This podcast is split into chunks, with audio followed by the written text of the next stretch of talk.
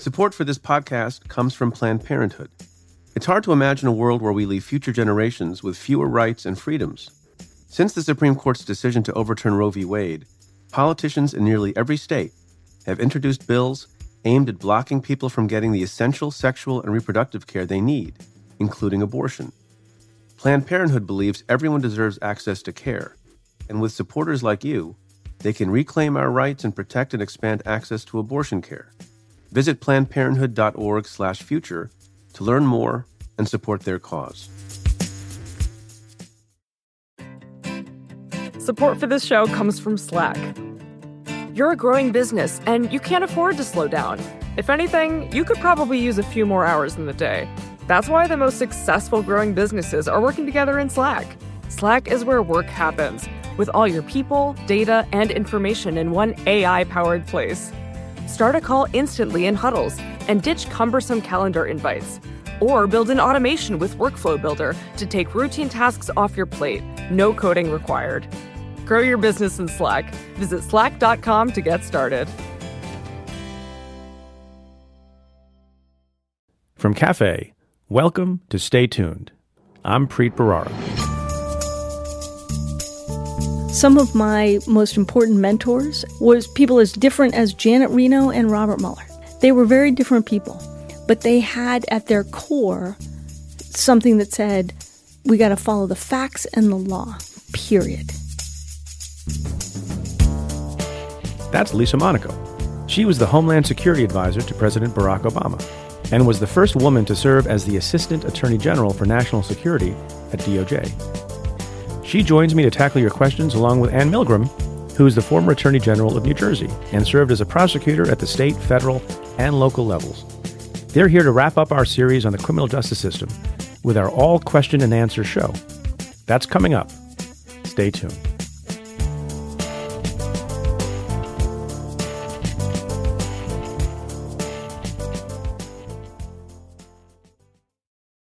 Anne Milgram and Lisa Monaco are both extremely experienced former law enforcement officials. Besides being the AG of New Jersey, Anne was an assistant district attorney in the DA's office here in Manhattan. Lisa, besides being the Homeland Security Advisor to President Obama, served as counsel to Attorney General Janet Reno in the late 1990s, and was the chief of staff for Robert Mueller when he was running the FBI. They both happen to teach at NYU Law School as well, like I do. Besides being deeply accomplished, they're both good personal friends of mine and some of my favorite people in the world. So, just FYI, when we taped this interview a few weeks back, I was pretty seriously under the weather. That's why I might sound congested. But the show must go on, and it did. Let's get to your questions. And you had a lot of them. Hey, Preet. This is Barbara from Minneapolis, Minnesota. I am, I think, technically a millennial. I was born in 1986, and as much as I hate to give credit to the current president for anything good, I am one of the probably large group of people who has learned a lot about the government recently since he took office, since there's so much to pay attention to. And I was wondering if you could take a minute on your show to explain what a U.S. attorney actually is and what you do and where that fits into the general hierarchy and universe of the government. Thanks so much. Love your show. Please keep it up. You're doing awesome. Bye. So, Barbara, thanks for your question. There are 93 U.S. attorneys in America. Each of them is nominated by the President of the United States, like I was, and has to be confirmed by the U.S. Senate. And they have all jurisdiction over all federal crimes in their district. Most have a criminal division, also a civil division. And, um, you know, where I was, the U.S. Attorney in the Southern District of New York is not just Manhattan, although I was often referred to as a Manhattan U.S. Attorney. We also had jurisdiction in the Bronx and several other counties to the north of New York City, including Westchester, Putnam, Sullivan, and some others. The usual docket for any U.S. Attorney's Office runs the gamut from gang prosecutions to public corruption prosecutions to securities fraud. You name it, we do it. But generally speaking, U.S. Attorney's offices don't do sort of low level, street level kind of crimes. Those are left to the district attorney's offices. U.S. Attorney's offices have more resources. We have a lot more access to investigative tools to get information from other states if there's evidence there and around the world. My assistant U.S. attorneys, for example, traveled, I think, in any given year to 48 or 49 different countries because as crime goes increasingly global, the long arm of the law has to reach farther as well. And so there's a lot of travel and there's a lot of resource intensive, long term kinds of investigations. You know, you don't bring a case of serious accounting fraud against a company without, you know, a lot of time spent by both assistant U.S. attorneys and also by federal agents.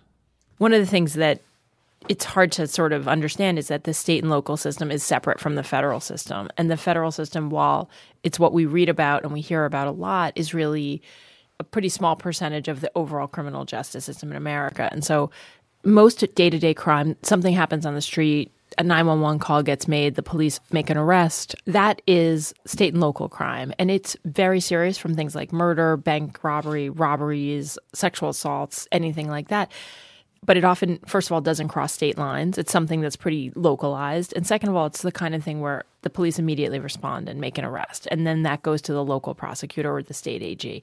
Whereas with federal crimes, in my experience, we did long term investigations without making arrests. We had leads that came to us or reasons why we were investigating crimes.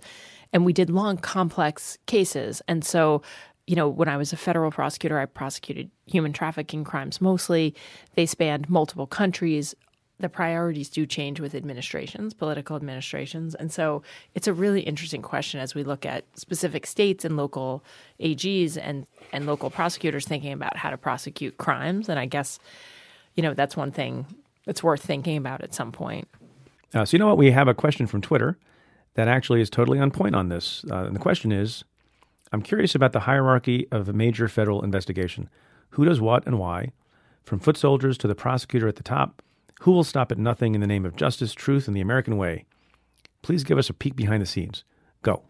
Any major federal investigation is going to have a number of investigative agencies involved. And the, the lead is likely to be the FBI, right? So I worked on the Enron prosecution and investigation, and we had FBI agents leading that investigation folks who were accountants, who were really sophisticated investigators, and then they had U.S. attorneys. And those agents would work every day to go through everything from the documents involved in that prosecution to sitting down with witnesses and people who they ultimately were going to flip that's a prosecutorial term to be on the what we call team USA to testify for the government. I think, in my experience, you know, echoing what Lisa said, is that in any case, there are line prosecutors who do the day to day work of the case along with the agents. You know, I've worked with FBI, ICE, Secret Service, there are all the federal agencies when you're a federal prosecutor. And then you get to the point when you're going to charge a case. And there are a number of levels of review. My trial chief, when I was at DOJ, he would ask questions until you got to the point where you said, I don't know. And, yep. you know, day one, you said it after two questions. And after six months or a year, you could go hours you know, without saying I don't know. So, what might be interesting for folks here on this is, regardless of the sophistication of the case, the process kind of works the same, whether it's Enron or a low level drug case the law enforcement folks investigate the case. They bring and they present to the prosecutors the evidence that they've gathered. And then the prosecutors determine is there a crime made out here?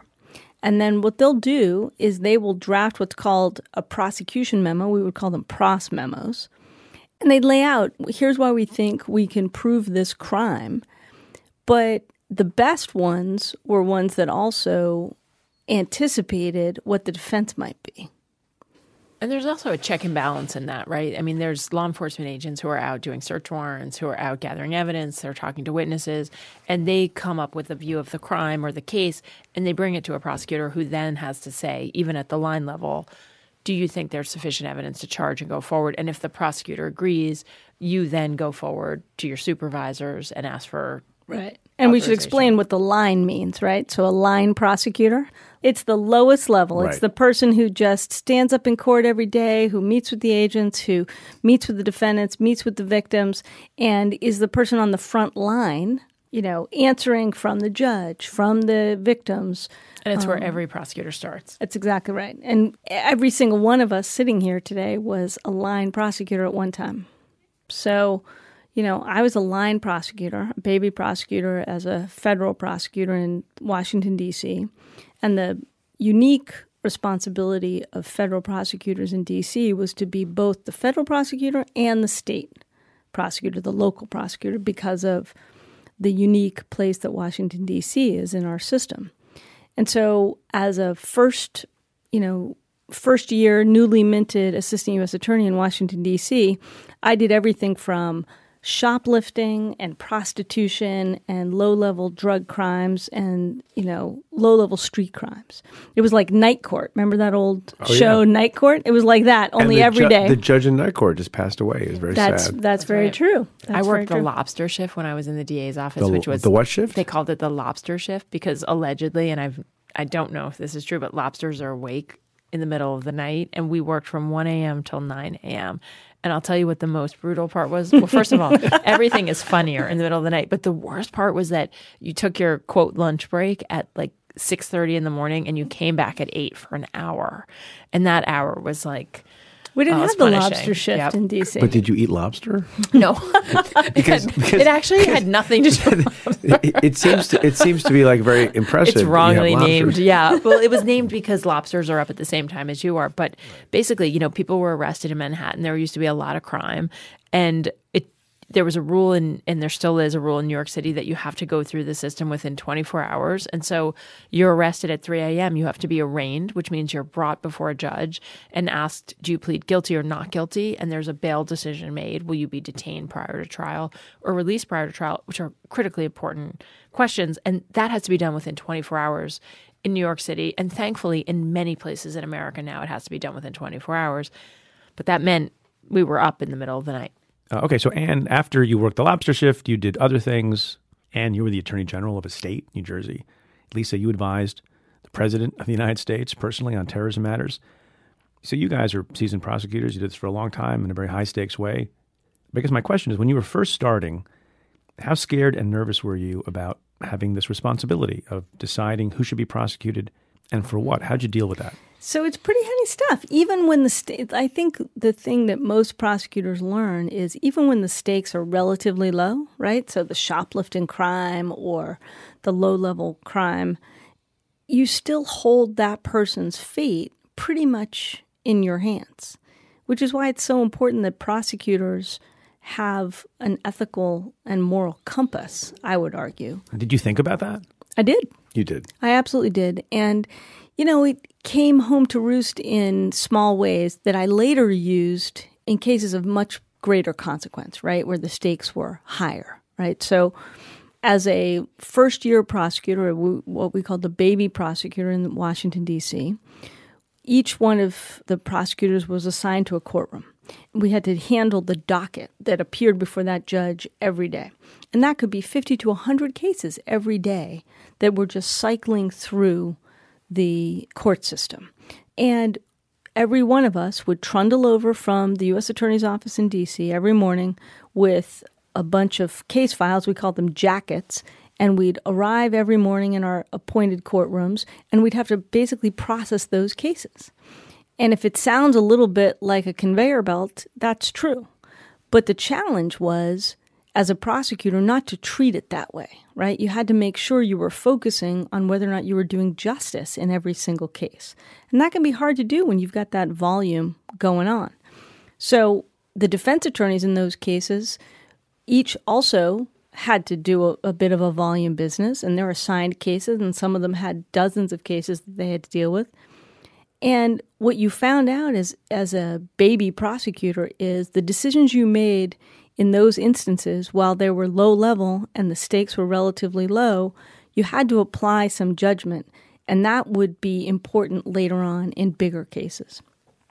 Yeah, when I started in the Manhattan DA's office, I really you know, it was a whole new world. And it's terrifying to think that behind every case is someone's life and you have to decide what's the right outcome. You know, I started with the most low level crimes in New York City, which were at the time we called them fare beats. And they were the predominant form at the time was something called token sucking, which, you know, at the fare at the time, I mean, this is many years ago, was like a dollar fifty. And the crime itself, it was before we had Metro cards in New York City. So we had tokens, which were the little metal, they look like quarters. And what would happen is that people would go into the subway system, they would put a token in. And when you walk through the turnstile, it didn't always turn completely through, which meant that the token didn't drop to the bottom receptacle. And so that meant that a person who was watching this could come up behind someone, you know, enterprising, I would argue in many ways, would come up behind you.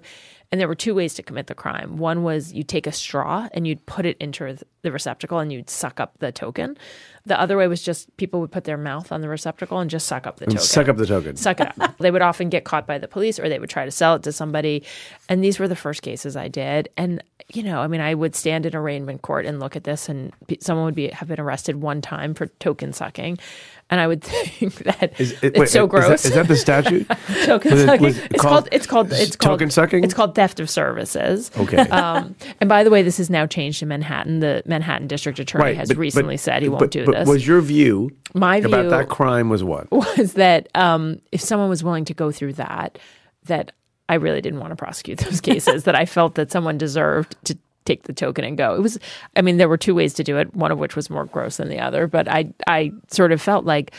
And, and remember that people get a misdemeanor. But it's a crime, It's though. a crime, but people get a misdemeanor criminal conviction that goes with them for the rest of their life. We'll be back with Anne and Lisa after this.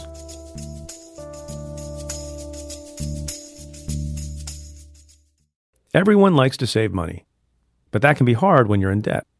One way to start saving is with a credit card consolidation loan from Lightstream. Lightstream is an online lender with a simple loan process and excellent rates. And for people with good credit, there are no fees. Their credit card consolidation loan starts from 5.89% APR with AutoPay. Because you know, it's summer, you might be down by the shore where everything's all right. You do some eating out, you rent a car, the credit card bill can sneak up on you. That's where Lightstream can help. Now, my listeners get an additional interest rate discount on top of Lightstream's already low rates. The only way to get this discount is to go to lightstream.com slash preet. That's L-I-G-H-T-S-T-R-E-A-M dot com slash preet. Subject to credit approval, rate includes 0.5% auto pay discount. Terms and conditions apply, and offers are subject to change without notice. Visit lightstream.com for more information. We're back with Anne Milgram and Lisa Monaco tackling your questions. Here's a question from Twitter from someone named Brooks, which asks Defense attorney here, you're okay for a prosecutor. Thank you. Uh, I would love to hear your take on the role and responsibility of the ethical prosecutor, from Fed AG to the county level line assistant DA. Is Philly's new prosecutor the future? So there's a new prosecutor in Philadelphia, Larry Krasner, who's making a lot of news in the various ways. What do you guys think about that? This is Anne. I've been a state, local, and federal prosecutor, and I think criminal prosecution is vital, obviously, to public safety. But I also think that as we've thought about how to make the system better, we have not thought enough about the role of the prosecutor. And so all of us focus an incredible amount on the police. But if the three of us are honest, 96% of all cases plead, and the prosecutors Is it control. the- ninety six percent? 96%. percent And the Okay. prosecutors control the pleas. They control what the crime is that people plead to, what the sentence is. So why is that bad? So the problem with the pleas, I mean, let, let's separate It's it. not necessarily if the prosecutor is acting responsibly and ethically and really exercising their power. Right. Yeah, but here's the thing. The biggest point is that prosecutors are controlling everything in the system. And so, where it used to be an adversarial system that things went to trial and, and evidence was put to the test, that does not exist in most cases. And there are times that it does, but most times it doesn't. And I talk to prosecutors all the time, local prosecutors, and think about the way the system works. A crime is committed, 911 gets called, or a witness flags a police officer down, the police officer makes an arrest. That then gets pushed to the prosecutor. Those cases are overwhelmingly in America charged. That case then goes on to being a guilty plea. And so it is a conveyor belt that moves very quickly, particularly with low level crimes, in which people are have criminal convictions that have huge consequences for voting, for okay, employment. But, But- but, but, but- Anne, but Anne, you were a prosecutor for a long time. Did you think you were doing the wrong thing? So I think there's a couple of things. I mean, first of all, when I was a line prosecutor or a local prosecutor, 100%. You look at the case in front of you, a police officer has made an arrest, they're showing you evidence of a crime. It's really easy to think that the right thing is to go forward to put someone, and look, it's a one way system, it's a funnel, and the way we treat people is incarceration. And so we should be really honest that that's the way the system goes. Police officer makes an arrest, prosecutor charges, judge sentences you to jail or prison. That's the model that we have. When I became AG and I started looking from a much higher level, I asked a different question, which was not are we getting convictions? Are we making arrests? But are we actually making the public safer? And I think we have a problem in the country that we equate public safety with crime. And public safety is not just the absence of crime. Public safety is do you feel safe sending your kid to school? Do you feel safe going around the corner to get a carton of milk? And I love the police. I ran the Camden Police Department. I feel hugely invested in the work of law enforcement officers in our country. But they're making a value judgment about how do you make the public safe in that community. And the prosecutors are, as a rule, just signing off. And so, if we really care about public safety, then the questions are how do we stop people from committing more crimes once they've come through the system? How do we stop kids from basically getting involved in the criminal justice system? And who do we give criminal records to, knowing that criminal records have huge consequences? Look, I believe very strongly that there are people who belong in jail and in prison, but I also think there's a process by which many people end up in this system. And what the Philly DA is doing is he's basically saying, wait, who needs to go into the system? And I, I think this is the right question. Who poses a risk to public safety and should be incarcerated? Who doesn't and doesn't need to be incarcerated? Who suffers from mental illness, substance abuse, homelessness? Those are the three main drivers of criminal justice, particularly low level offenses. And so he's asking these questions. And look, I personally believe he's going to be fantastic on serious and violent crime, which I know we all worry about, but it is less than 10% of all crime in America. And so he will be great on that. What he's dealing with now is how do we deal with the other 90%? Anyone who's trying to think differently about it and think creatively deserves at least our attention and us paying attention to are there different ways to, to run a criminal justice system? So I think that if we're talking about the federal criminal justice process or the criminal justice process generally being a conveyor belt, the one speed bump in that conveyor belt is the prosecutor. Everyone has a view. But that's what you used to be. That's exactly right. Were you a speed bump? So at times I was. And so uh, I'll tell you a story about that, right? So everyone has in their head Clarence Darrow and the you know the role of the defense attorney as being the buttress against injustice, and that's right. In our in uh, our adversarial system, it's very very important that you have defense attorneys who are willing to mount a vigorous defense for individuals who, in our system, deserve it right? You're presumed innocent until proven guilty. But the prosecutors also play a very critical role in that. And it's very important, as I learned early on as a baby prosecutor, to appreciate that role of the prosecutor as, you know, having a conscience about this, right? So I was part of the conveyor belt as a junior assistant United States attorney in Washington, D.C., prosecuting low level crime and it was a steady conveyor belt. Literally, hundreds of cases every day went through that court system. And I had to stand up in court and be Lisa Monaco for the United States every day for cases upon cases upon cases. And the system assigned a publicly appointed and publicly paid defense attorney for all of those defenses, for all those defendants, rather. And those defense attorneys had to do, frankly, a volume business, right? They got paid 65 bucks an hour to represent these defendants. And many times, and at least one in my recollection, I remember this very vividly, defense attorney coming to me and said, Miss Monaco, we're ready to plead. And I opened the case jacket, the case file, and I looked at the police report. And for the life of me, I couldn't see that a crime was made out in that written police report. So, why was the crime charged? So, it's a good question and one we had to resolve before the judge. So this defendant, I think it was a shoplifting case, had been arrested the previous night by the uh, local police department, and a what's called a PD 163, police department form 163, had been filled out by the arresting officer, and it was my job as the prosecutor to read that report and tell the judge what crime had been made out and what crime we were charging this defendant with. As I looked at that police report, I literally could not make out a crime in what that police report said. And so I said to the defense counsel, Would you like to file a motion, counsel? Meaning, would you like to challenge the fact that there was a crime made out in this police report? But people don't usually do that, right? I said, Counsel, would you like to file a motion? And defense counsel said, No, Miss Monaco, we're ready to go. Meaning he wanted to get in the door, get his plea, move his defendant along because he thought, in his defense, in this defense counsel's defense, that it was in his client's interest to get a plea early from the prosecutor. Because that would be, me. be- because it'd be a better sentence. It'd be a, it would be a better deal if he came in early. Did you say it again? And I looked at that police report and I said, Really, counsel, don't you want to file a motion? And he repeated again, No, we're ready to go. And it was up to me, Preet, to say to the judge, because at that point, the prosecutor is the only one who stands between whether or not that case goes forward or not. The judge actually doesn't have a say in the matter at that point. It's entirely in the government's control, the prosecutor's control, whether or not that case goes forward. And so my choice was let it go forward or dismiss it. And I dismissed the case. Now, the stakes were low, so I'm no hero here. But if you can't, as the government, as the prosecutor, say in good faith to the judge that you've got a case to be made out later when it goes to trial, you've got to dismiss that case.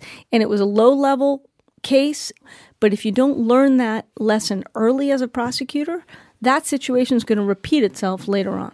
Who do you think is the most powerful person in the criminal justice system? The prosecutor. The prosecutor. A hundred percent. 100%. And I think that the, even us just saying this out loud is an important thing because I feel like most of America does not understand. Why is it the prosecutor? Because they have the power to charge the case, to bring the case. And then if it's a plea, the prosecutor decides what the sentence is and what the charge is. And Right. so it really is. And the terms of the plea. completely.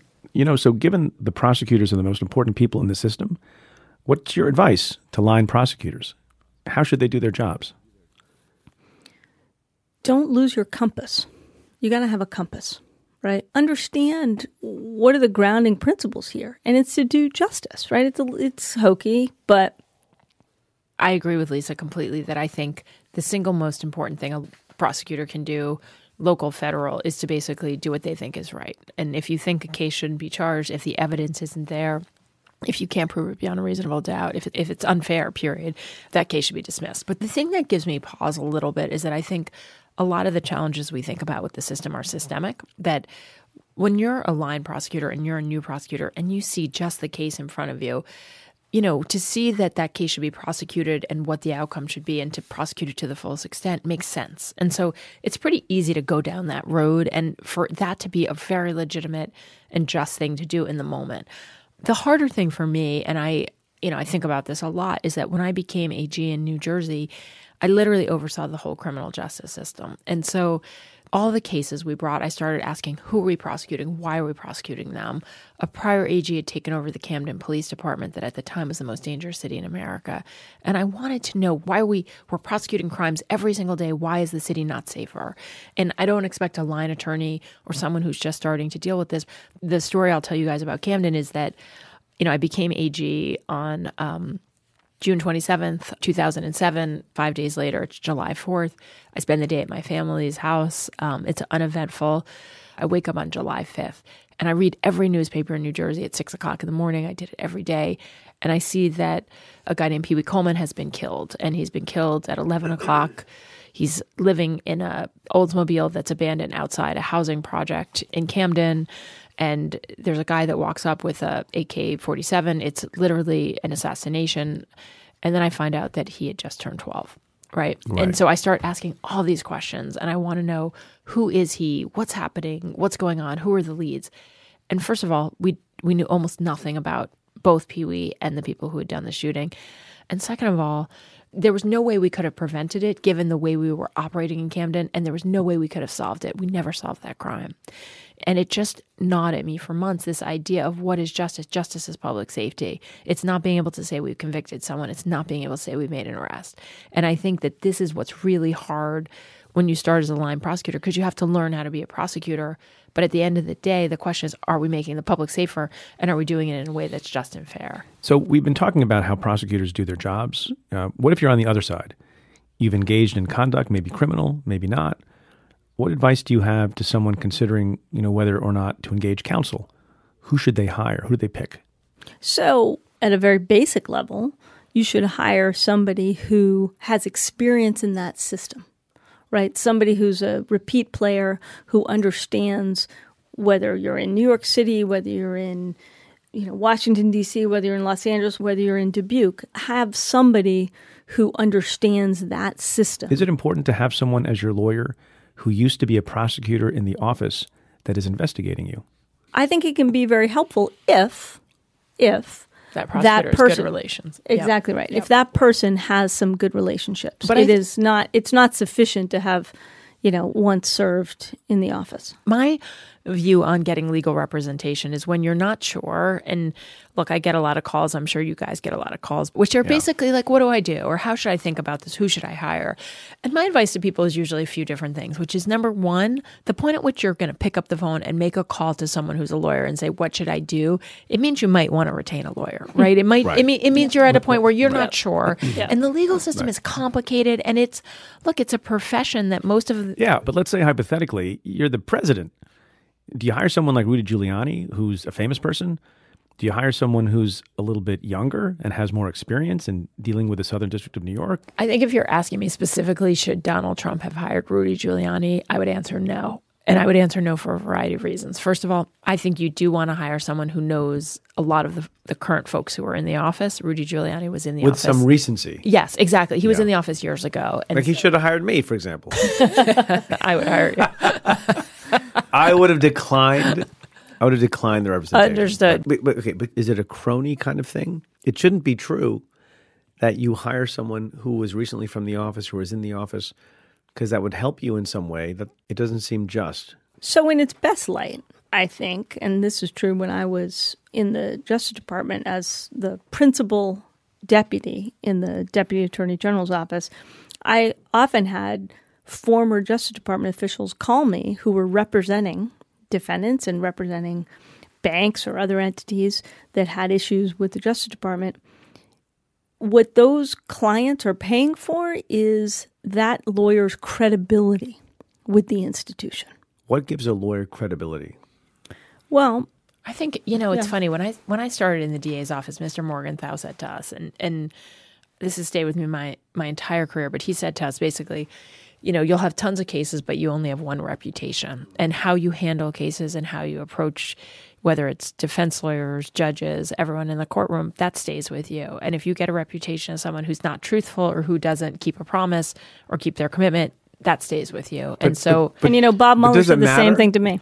I think Yes. it matters. It I think it matters. If I called Explain you, to me how and it if I called you when you were U.S. attorney, which I would not have done, right? Yeah. So this is a bad Because example we're, 'cause we're friends. because we're friends. But if people who know one another and respect one another professionally, and so you don't have to have worked in the office, you don't have to have worked together. But if someone has a reputation as a straight shooter, somebody who's going to give you Yeah. the good and the bad, The reputation matters. it, it Yes. matters. It Right. matters when you make that call and you basically say, "My client wants to come in and talk to you. You know, what are we looking at?" That conversation is critically important. Also, when we talk about recency, look, the laws change all the time. but- also, but, but is that is that right? Is that fair? If a defendant who's been charged has the luck of having a lawyer who has a good reputation in the office, right? You're asking a different question because Yeah. it's get- not gets- luck. gets- it's yeah, it's being able to afford well, someone. You know, who's, like you wonder. So you know, a lot of people get charged, then they hire like the local lawyer who, you know, maybe people in the DA's office think is a jerk or stupid or not good, right. and they don't get the same benefit. Is that fair? No, I mean, I think the fundamental question you're asking is like, do we represent people equally in the United States of America? And don't. The answer is no. Right. A hundred percent no. Right. Yes. I, I agree with that completely. But I think if we look at individual states, there is never enough funding for public defense. And there are a lot of people who can't afford lawyers. People are routinely incarcerated seven days, 20 days, 30 days Yeah. before they're even charged with a Right. crime. And there are many states where people are arraigned on crimes, meaning that they are brought before a judge or a magistrate judge who decides whether or not they're incarcerated without having a lawyer present. And that's because they're underfunded public defense systems. And so, look, I am a prosecutor. I think being a criminal prosecutor is critically important. I think that prosecutors are the defenders of public safety, but you cannot be a good prosecutor without a robust public defense system. And we do not true. have one in America. I totally agree. So time time is short. So we're going to do a lightning round, okay? Okay. Ready? Yes. Ready. Hi, I'm Stevie Meredith from Long Beach, California, and I'd really love to have some clarification about collusion. It seems like I remember months ago learning that collusion is not a crime. So why are we still saying there was collusion, there was no collusion? Why are we clearing this up? Why are people being investigated for collusion? Help me out, please. I really love your podcast and I know you have a good answer. Uh, yeah, I don't, but Anne Milgram does.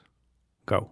Phoebe, I would love to give you some clarity, but I do not know where that word came from. As a criminal prosecutor, local, federal, and state, I've never heard it before. I think they mean conspiracy or aiding and abetting. Yep. Conspiracy to commit a crime is when two or more people agree to engage in a criminal act.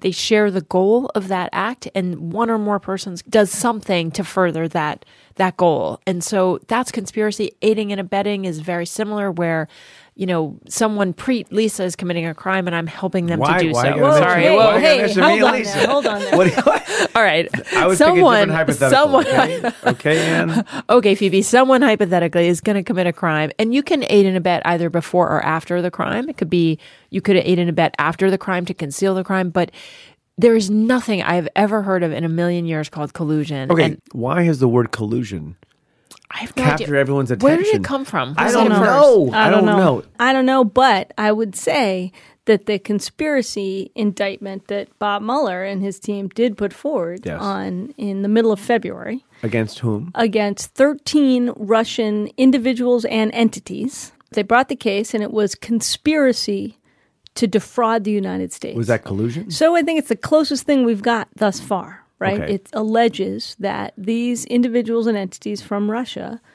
put together a conspiracy to create personas, false personas on social media to put forward false information, to hide the Russian Right. identities of these personas, and to basically frustrate the US government in the election laws, in the foreign agent registration laws, uh, and a whole bunch of other functions of the US government. And the bottom line of that indictment is that those individuals and entities are alleged to have conspired to frustrate the US government in their lawful at- actions. Yes, great. But the question is Collusion. this word collusion. If we look at the letter that the Deputy Attorney General Rod Rosenstein sent to Robert Mueller, doesn't that letter say conspiracy? Fine. But I'm asking a more fundamental question. This word collusion, Yep. is it meaningless or not? It's meaningful insofar as people can understand what it means for perhaps U.S.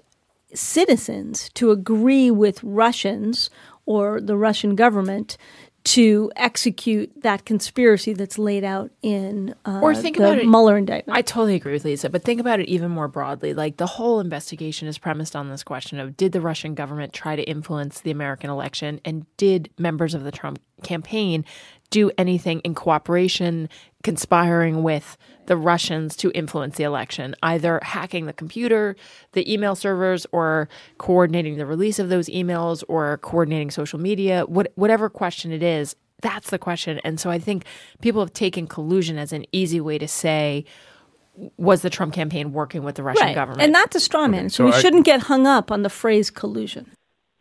Hi, Preet. Love your show. This is Dan in San Diego, California. I wanted to ask you what exactly is a constitutional crisis?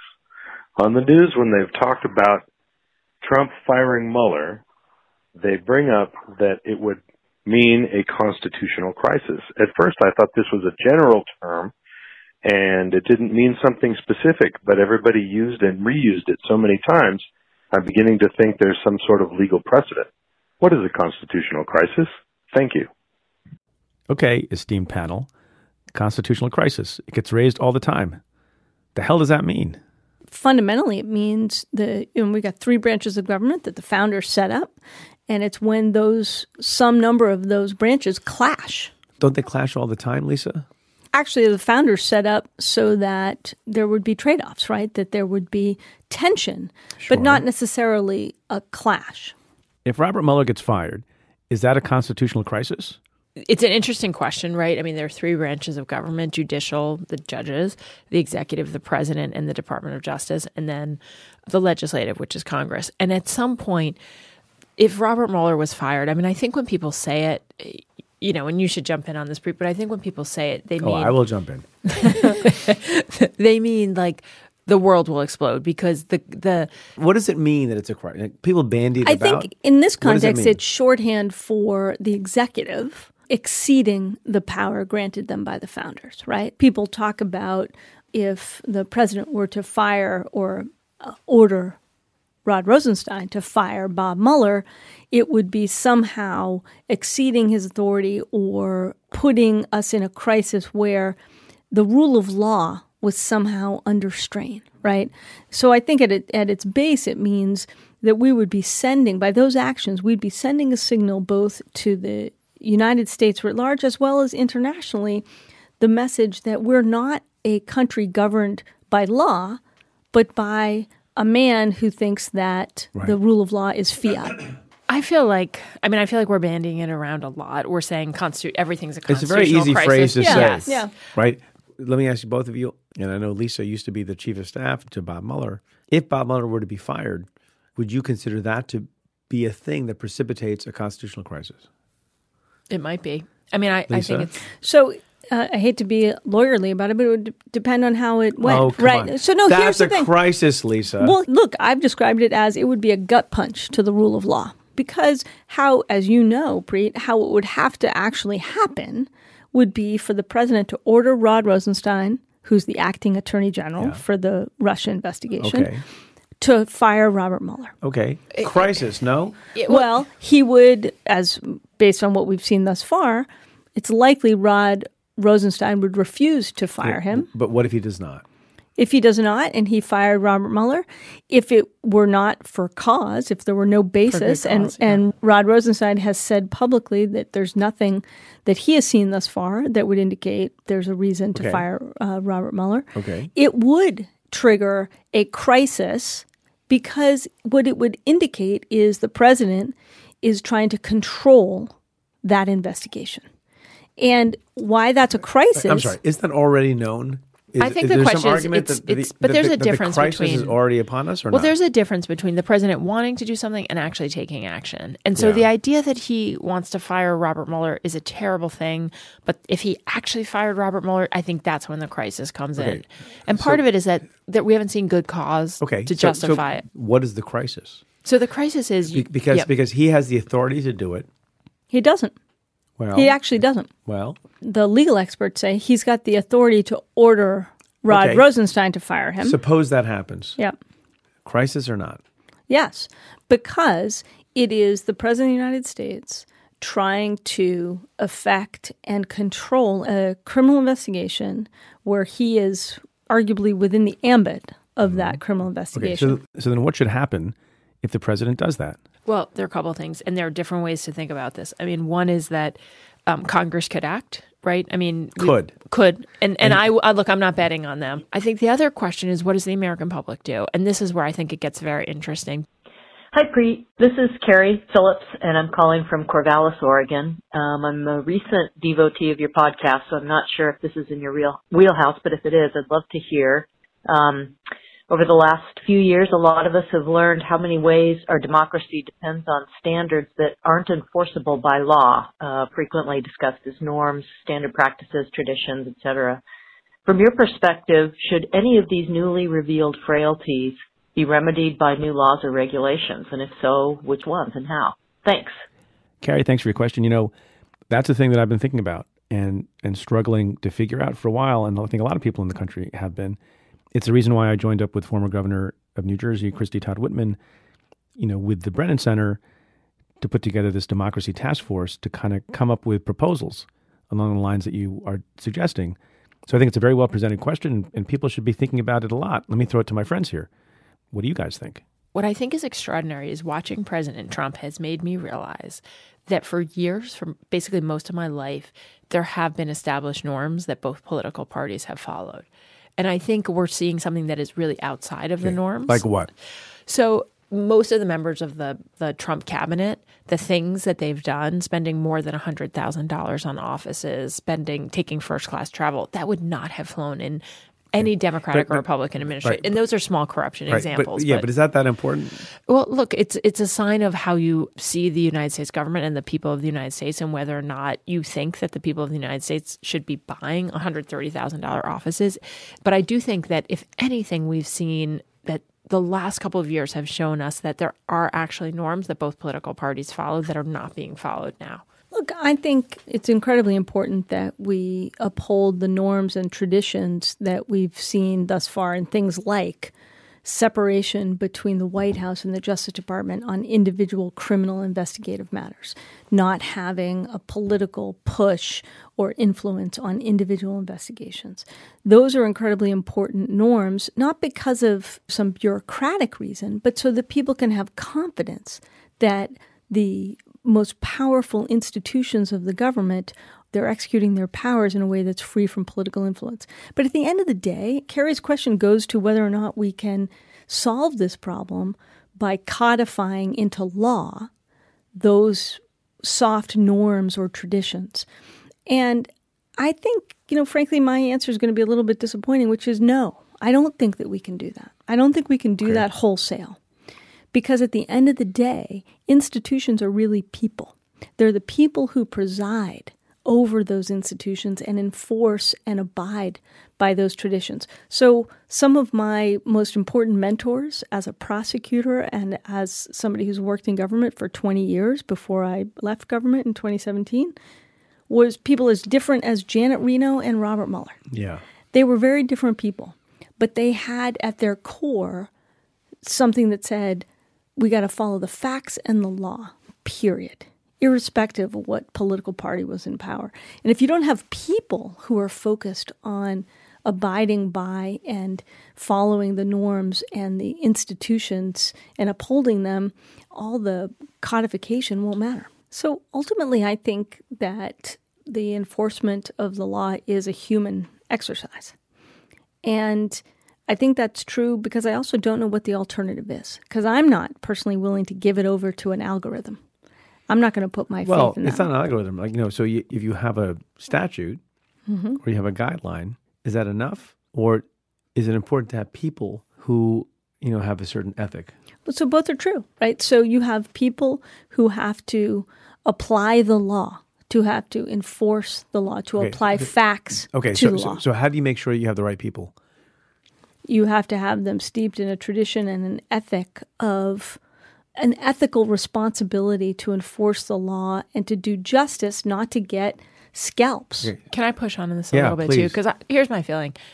I half agree and I half think that we're look one of the most discretionary aspects of our world is criminal prosecution Mhm. and policing. That's and fair. It's all discretion. It's all That's fair. discretion. Yeah. And That's fair. and let's take a more fundamental step, which is that when we look at unstructured and highly discretionary decision making, we see that people often make mistakes. They have unconscious bias. There's racial discrimination. There are all kinds of outcomes that we don't want, right? And the ideal is the human plus information on how systems work, what we're doing, what are our outcomes. And I think, you know, in my home state, Senator Cory Booker, I think, says it best. In God we trust, and from everyone else we want data. Camden this year had 20, 22 murders. When I was AG, they had 59. And the way we dropped murders in Camden was through data and through understanding what was happening and Yeah. where. We kept the human aspect. I, I don't think we're disagreeing. I just want to say that it's a human system that can be much better than it is. So here's a question from Twitter from Seamus Campbell, who asks, "Which television show or movie do you think most accurately portrays the timeline of a prosecution, including the length of time between when an investigation begins and when the trial ends?" Hashtag AskPreet. So the answer to that is none. None. Absolutely. Because I'm not aware of any of any criminal prosecution that takes place over a course of 42 minutes. 42 minutes of that right so Are that's you? the no that's the uh, including the commercial breaks Yes. I guess if we if we think about it like that, we would tell Seamus that there are some prosecutions that happen very quickly when people plead guilty at arraignments. It can happen in 30 seconds, which I don't think But it never works in really our favor. It's not a good thing. but I think the process is extremely problematic. And if you looked at misdemeanors, they tend to take and misdemeanors are cases that are like think about petty larceny, drug possession. They are about 70% of the entire American criminal justice system. people tend to be in the system for a year. If you look at felonies, Yeah, but, uh, it's a year and a half. Yeah. Serious crimes. How long should it take for that to be resolved? Look, when the three of us start thinking about things taking a year, it's outrageous. None of us, nobody sitting in this room, and most people who are listening could take 12 or more unexplained absences from work, right? Yeah. If you start thinking about it, whether you're a witness or you're a victim, you're a defendant, the fact that cases get delayed and they get delayed because it's the way the system works, because the system Yeah, is but- designed around okay, lawyers. that- But that's to- totally but to fair. But sometimes it investigate a takes a sophisticated time. crime, yeah. Yes, thanks, It's gonna, Lisa. It's, Go- yeah. come in, come in here, So look, to investigate, it's going to take some time. You're going to interview witnesses. You're going to get documents. You're going to analyze those. That's not that's not a question of how long after you've been charged are you within the criminal justice system and i agree Okay, investigations fair. can take years and i think Right. that's completely legitimate the thing i think that I, I would say to the american public is that process is substance and that the fact that cases take so long to go through the american criminal justice system is ultimately a, a complete injustice and a lack of fairness You said process is substance. Pro- That's true. process is substance so what do you mean by that? So I think that we do not understand that the process through which people go through the criminal justice system actually impacts the fairness of the system. If people are in the system for a year, two years, three years, and look, that includes victims and witnesses as well as criminal defendants, there is a real question of fairness. First of all, it changes how cases get resolved, it changes whether or not cases can be prosecuted. I agree on the investigation. Investigations can take a long time, but after cases are charged, there is no reason why a case should be delayed for a year or more to get to trial. And I think all of us, if we're really serious about reforming the criminal justice system, we have to understand that moving people through the, the system quickly and fairly has to be a, a core value. Look, I think Anne's right. Victims and their families who are waiting for justice to be done, right, and to to to be cogs in that wheel. Um, it's something we owe victims and their families a lot better. Let me ask this question. Do you believe that people who have been convicted of a crime, serve their sentence, should they be permitted to vote after they get out? Yes. Yes, And- 100%. And, and so this is a big deal. And a lot of people are denied the franchise. What do you think about that, Lisa? I think we got to look very hard at that. You know, there's a concept of paying your debt to society, Yeah. and if we recognize that they've left incarceration, they've paid their debt, they've finished their probation time. I mean, we should recognize that. Yeah, I, I totally agree. And it's very odd that there are a lot of people who think that they shouldn't. You know, when there are other ways that people think they should be reintegrated into society, but they can't vote. And and I understand that there are, you know, reasonable restrictions on rights that people have after they've been convicted of a felony in federal court. They can't possess a firearm, for example, and some other things. But the idea that they can't vote seems odd to me. It seems it seems wrong to me. Look, I think also the restrictions on housing are particularly problematic. The Yeah. restrictions on financial aid, you can't get college assistance. I mean, the best thing for public safety is that people don't come back. And how do you do that? You get people housing, stable housing, and jobs. Well, the, the best indication of this stuff, Preet, is that we've seen kind of an unprecedented coming together across the political spectrum on criminal justice reform, which is another indication in our polarized politics that we ought to be looking very hard at this. Actually, I mean, you know, you haven't asked this question, but I would say this. I think that the across the political spectrum, left and right, there is a huge amount of consensus on these types of reforms to the criminal justice system. What I also think is that people in elected office are still afraid of criminal justice. And so I think we see a lack of courage when it comes to people actually voting for stuff like this. But, you know, across the American public, I think people understand that there's a need to improve the criminal justice system and make reforms like letting people vote, thinking about a lot of different significant issues such as bail and other things. But there's not a profile in courage necessarily with political leadership. look, you know, these issues of bail, incarceration, recidivism, how the process works for taking away someone's liberty, they're so important and and so misunderstood often. So I could talk to you guys forever about it, but unfortunately we have to go. But we should do this again sometime. Anne Milgram, Lisa Monaco, thank you so much for doing this. Thanks for having I us. really Thank appreciate you. it. You're the best. Thank you. Thanks. Well, that's it for this episode of Stay Tuned. Thanks again to my guests, Anne Milgram and Lisa Monaco. If you like the show, rate and review it on Apple Podcasts. Every positive review helps new listeners find the show. Send me your questions about news and politics. Tweet them to me at Preet Bharara with the hashtag AskPreet. Or give me a call at 669 247 7338. That's 669 24PREET. Or you can send me an email to staytuned at cafe.com. Stay Tuned is presented by Cafe. It's produced by the team at Pineapple Street Media Kat Aaron, Chris Berube, Henry Molofsky, Jenna Weiss Berman, Joel Lovell, and Max Linsky. Our music is by Andrew Dost. And special thanks to Julia Doyle, Jeff Eisenman, Jake Maccabee, and Vinay Basti. I'm Preet Bharara. Stay tuned.